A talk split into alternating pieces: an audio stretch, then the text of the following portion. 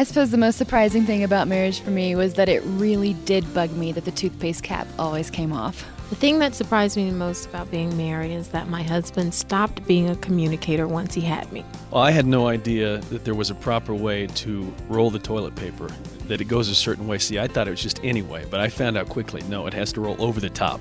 What surprised me the most about marriage, and it hasn't been that long, I got married in January, is that we didn't know each other quite as well as we thought we did. You really, really get to know someone when you live with them. You pick up on little quirks, and everyone has them, and you learn a lot about each other in a short amount of time. Well, how about you? I wonder if there were unexpected discoveries about your spouse after the wedding.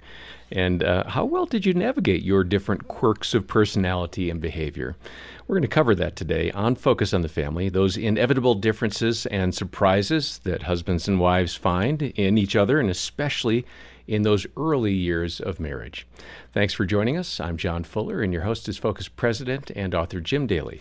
I can remember, John, going into premarital counseling with Jean, and I guess the best way to describe it, a bit of blinders, because we thought we were so much alike. And we did. We had a great foundation of faith and a commitment to the Lord. That was common. I think we had other commonalities, but boy, then you get married, and you do what the folks were saying in that lead-in is so true. Not to mention the way to keep a garage clean is kind of my pet peeve. Like, it's not the, the throw all the boxes out there and find your way to your car kind of approach. And I'm sure Jean would say, yeah, tell me about these laundry piles that you keep, because I keep like once used clothes, that's a certain pile, and I'm going to use them again. Well, remember, and then there's the super dirty, you got to get those into the wash, and So I mean, she's like, I don't understand your system. And so this is part of what we're going to talk about today, and I think most people can relate to that. And our guests today are really going to hit it. And here's what I think. God put our differences into marriage on purpose, and we talk about that with some people that really think every day about it, like Gary Thomas and Gary Chapman and others who really have studied marriage. And I think the best line is that we're not alike so that we can become selfless in our marriage and become more like Christ in that process. And when we can focus on that, I think it puts the arguments down somewhat. Yeah, I'd have to agree with you. And Joey and Kari Stageberg are our guests, and they're going to shine some light on this. Kari's been on the program before with her dad, Dr. John Trent, and she writes and speaks and coaches people toward healthier connections at home.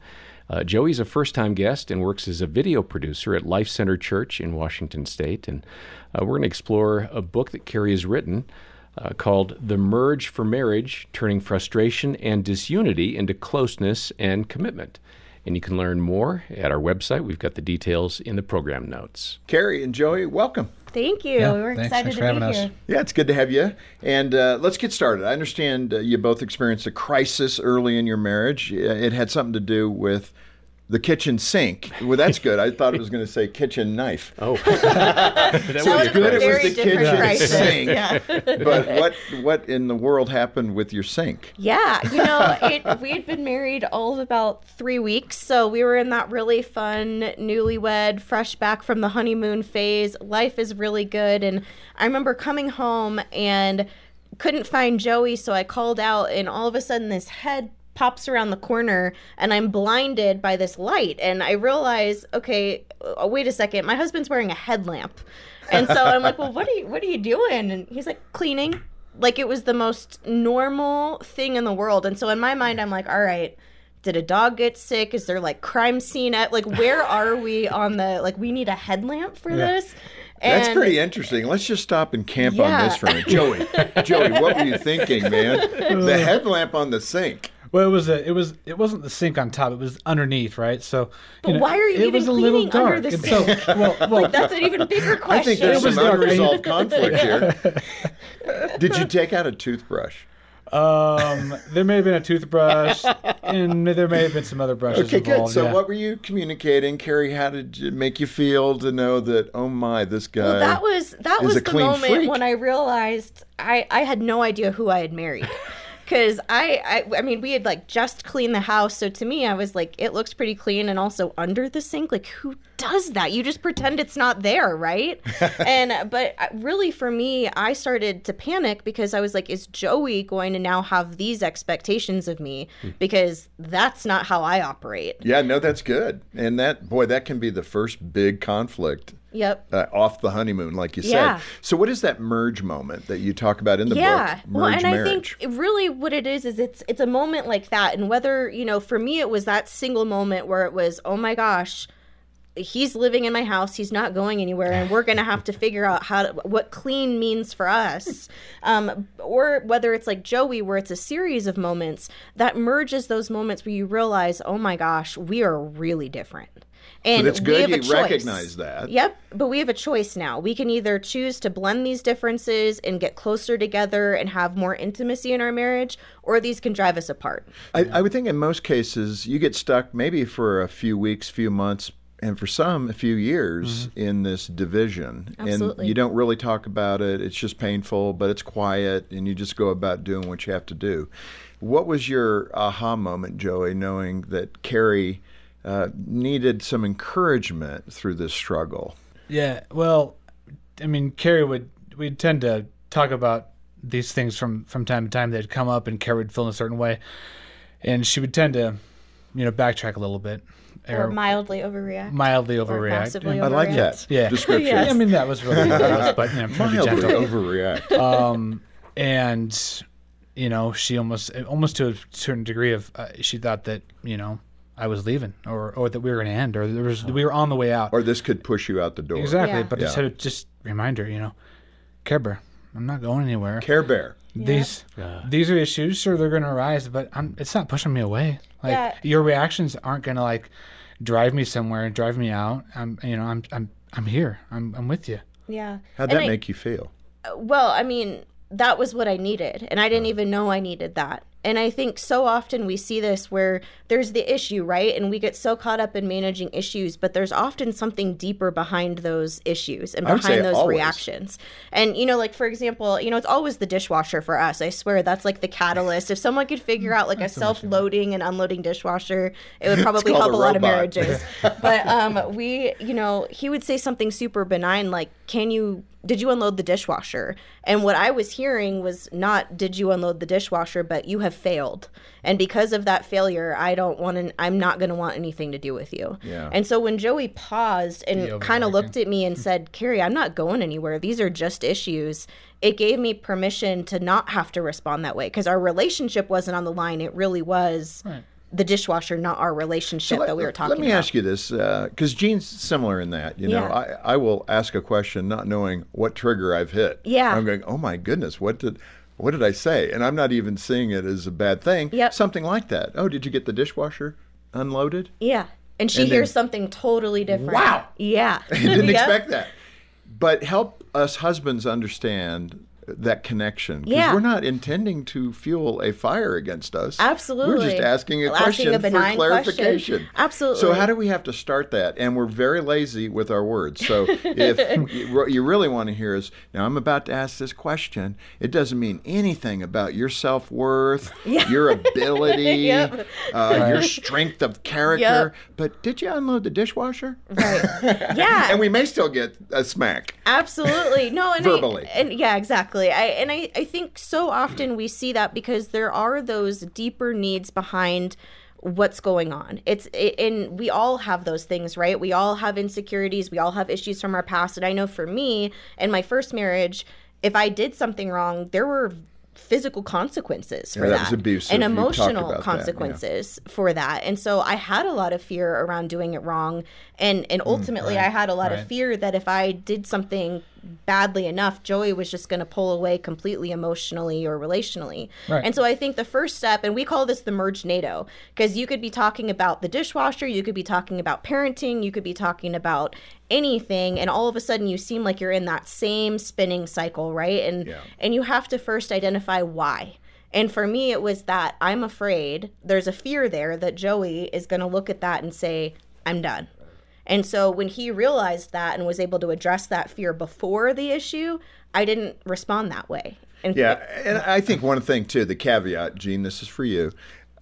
Sometimes us husbands can say it with the little hook. Yeah. We don't even hear it in us. Sure. We are throwing a zinger. Yeah. But we thought we just said, oh, gee, is the dishwasher unloaded? Yep. That's what we hear. But what we really said was, did you get that done? Yeah. Why isn't it done yet? Yeah, right. Exactly. So that's all fair. Kari, you also encourage husbands and wives to ask three important questions of each other. Yeah. What are those three questions? Yeah. It's, do you value me? And really, these are based on attachment. And Dr. Sue Johnson and Kenny Sandifer, they're two phenomenal authors. And Sue Johnson really has led so many studies on attachment in relationships. And it's these three questions that really help solidify that for couples. And it's when you can look at each other and say, do you value me? Am I enough? And are you going to be there when things are hard? And if you can answer yes to those three questions, you have solid attachment in your relationship. Okay, now that does for the person going, okay, 2 out of the 3. Right, or I can none. Say yes to, or none. So what is that an indicator to do? Well, and I think we have to start there by saying, okay, where are we with answering these questions, and how can we take some time to address that? And sometimes it really is as simple as making eye contact and looking at your spouse and saying those three things. You are enough for me. You're valuable. I'm going to be there when things get tough. I'm not going anywhere. It's answering that and looking them in the eye and saying it, and maybe not just once, but continuing to do that. And I know, I think the interesting thing is that happens so often in our relationship. Maybe it's one person doing it in a season and then another in a different season, or together you can both do it. Like I know when Joey and I were trying to have kids, he was the one that would look at me and say that. Because I needed it. Right. I was struggling. And now in this season when Joey's injured and is going through all of the stuff as a result of a big accident that we were in, I'm the one looking at him and saying that. Right. And so sometimes, we need to do it together, and sometimes you need to step up and say, I don't care where you're at. This is how I feel about you. No, that is so good. I'll say them again. Are you really there for me? Do you value me? Can I depend on you? Yeah. Joey, you and Kari, of course, have different approaches when you're trying to solve problems. That's called being married. Yeah. But you came up with something called the 24-hour rule. How does that help? Well, for me as a processor... Define a processor. Well, first. Someone that's not going to have an answer for... Well, I wouldn't have an answer for Kari. She didn't want to talk about an issue right from the get-go, and I had to figure out how I felt about it. She's ready to solve it. Yeah, exactly. And so the tendency I had was that 24 hours would pass, and I still wouldn't talk to her about. I'm still thinking the issue. About it. And so that became a merge point essentially, because we would never resolve an issue. And so the 24-hour rule kind of came about because.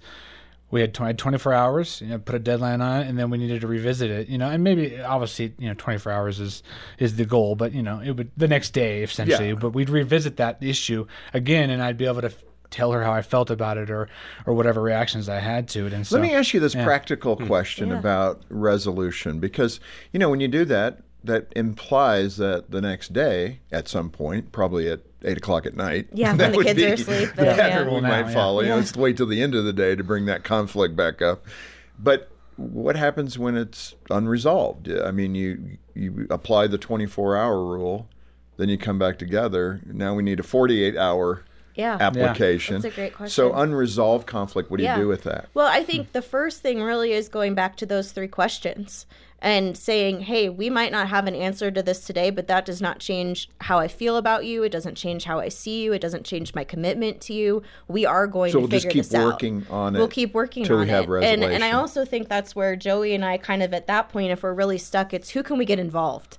Yeah. Do we need to phone a friend? Do we need to go to the counselor? Who do we need to get involved so that we can come to a resolution on this if we're really stuck? I just coined a new word, resolution. Resolution. It's relationship. Like with resolution. Yeah, resolution. Good. And to go back to my earlier thought, what I told Kari was I'm not going anywhere, from earlier. I'm committed to you.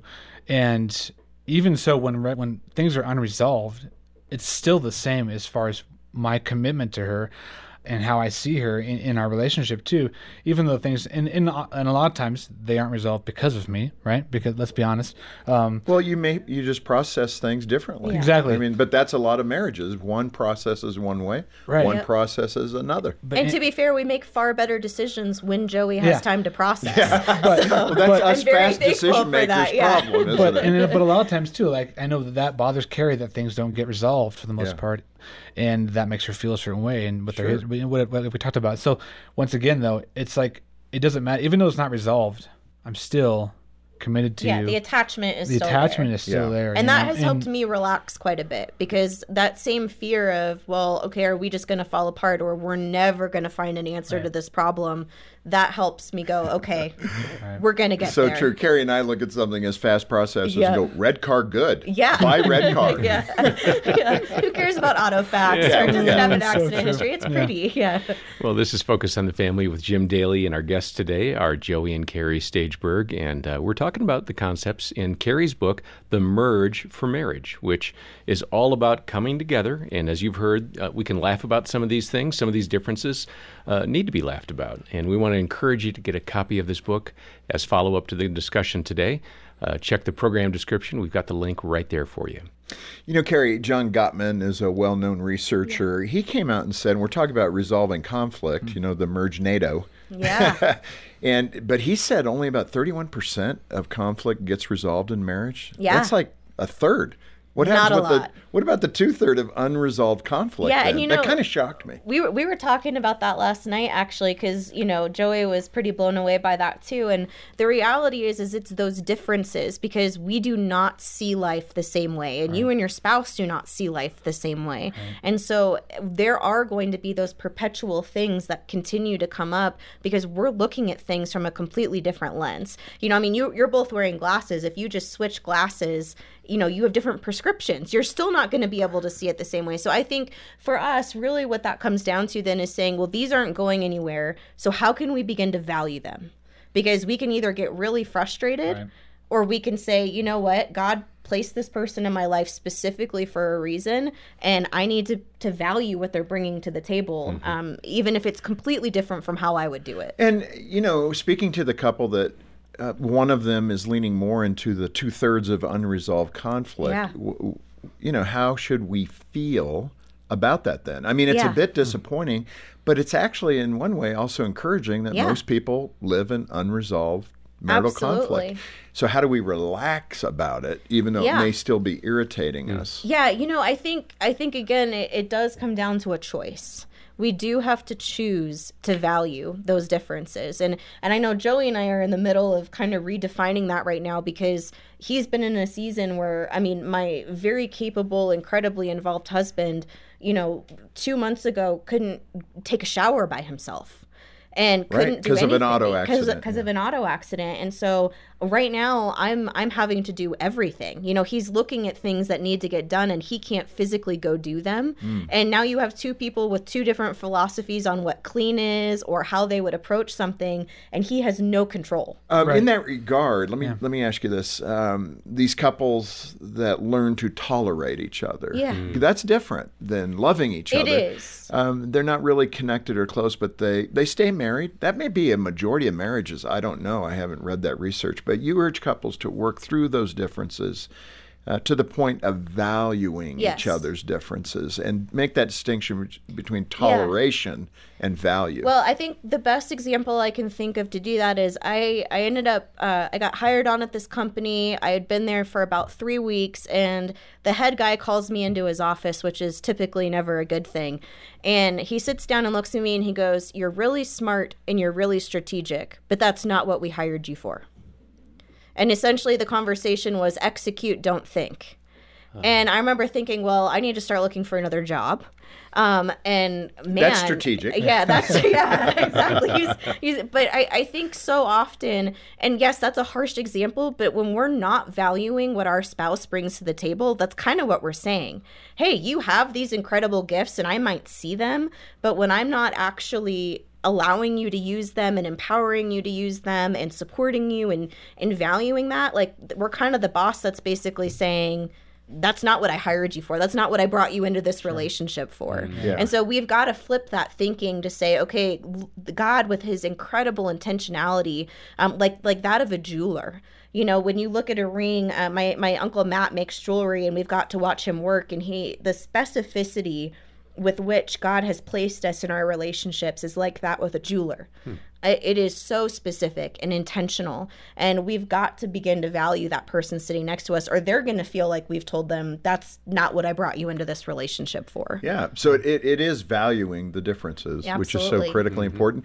But and that's a choice. And it's so hard. Yeah, it is a choice, and it's so hard for us to do because our flesh is like, no, not today. Think poorly of your mate, and it's so unhealthy. That's kind of what I was getting at too earlier, is that I've come to value the fact that in a time like this that we found ourselves, her capacity to be able to handle multiple challenges at one time, she doesn't get caught up in the details of one because she's got 20 on her shoulders. You know what I mean? And so that's one of the strengths that she brings to this situation that we find ourselves into. Well, it sounds like deep appreciation has grown in your heart. Yeah, that's a good thing. Kari, you trained for a half marathon with your dad, Dr. John Trent, who's been on the show many times. The first major question is, why in the world would you do that? Well, I was interested in a boy. Like, why else would we do anything? You know, I was interested in a boy and got roped into running this thing. And then it was one of the worst decisions I've ever, it was my only half marathon. And actually, ironically, I ran into my old PE teacher at the finish line, and he started laughing. He was like, there is no way you finished this. He's like, I need photo evidence that you didn't just do the last like 50 yards. Halfway. That's pretty funny. It was bad. So. But what did you learn through that? We can't do things alone. And, you know, my dad and I did multiple training runs together. And even that day at the marathon, I had my dad's support getting me through, but we had so many people cheering us on from the sidelines. And I think the reality is we are incredibly isolated today. And especially in marriage, we can't be. And I know even right now, we were talking about this again the other day, we've had people that have literally stepped into our family and said, we're going to be here for you during this time. Whether it's with food, whether it's with childcare, whether it's with, hey, do you need a shoulder to cry on or to process with?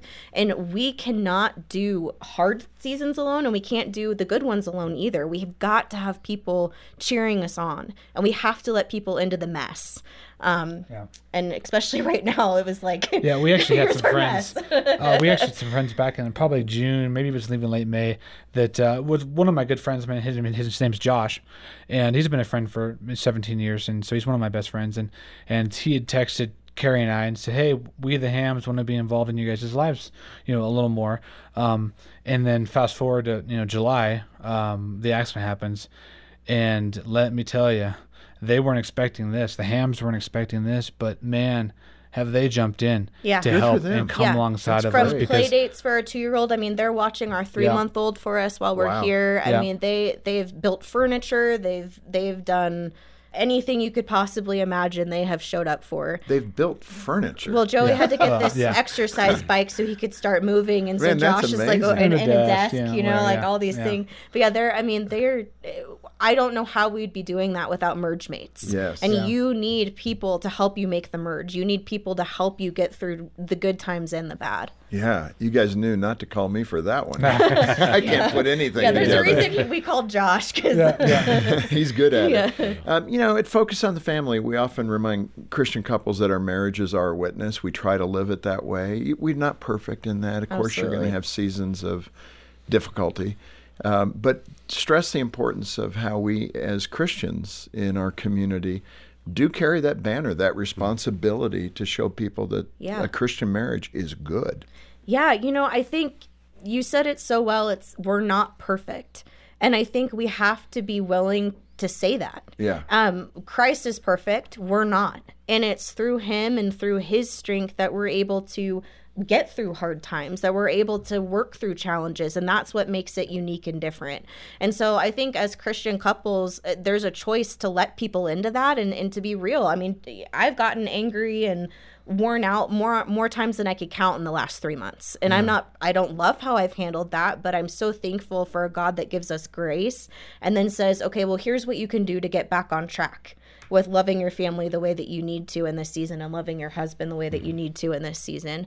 And I think that type of openness and vulnerability is what's going to speak volumes to our unbelievers and also to believers. I think that's a good place to say thank you. Thank you for writing this. Thanks for your vulnerability to talk about it. And again, this topic, this is on the tune-up side of things. You know, if your relationship is in a really bad spot, we have that opportunity through Hope Restored, our 4-day intensive, for you to call us about that, and John will give you details. But if you're in that other spot where, there's just some irritation, like 2/3 of the time, according to John Gottman, how do I resolve some of that conflict that we're having? I love the idea of calling it a merge moment. Yep. And thinking about it, give it a 24-hour time so you guys can come together and hopefully under the wisdom of the Spirit of God and be able to resolve those things that aren't working well. I think it's just a great way to do life, and to do marriage. And then you're that witness you need to be. Right. And it all works well. So thank you so much for being with us. Yeah. And as we always say, if you can send a gift of any amount to help us in the ministry, that's the fuel, obviously, the financial resources to make it happen. And we'll send you a copy of Kari's book as our way of saying thank you. If you can't afford it, we'll send it to you and trust other people. We'll cover the expense of that. Yeah, and our phone number is 800, the letter A in the word family. That's 800-232-6459. Or you can donate to Focus and get the book online. The details are in the show notes. And if your marriage merge isn't merging, in fact, if you're worried about the future of your relationship, we have hope for you. Through Hope Restored, we provide intensive counseling over a number of days for couples who often feel like they're out of options. Please contact us today and let us help your marriage. Ask about Hope Restored when you call. Coming up tomorrow, the powerful story of one family's foster care journey. And so I think that there's just a ton of grace involved. There has to be grace for ourselves and our expectations about our parenting. And there has to be grace for these kids to recognize that no child ends up in foster care for no reason. On behalf of Jim Daly and the entire team, thanks for listening to Focus on the Family. I'm John Fuller, inviting you back as we once again help you and your family thrive in Christ.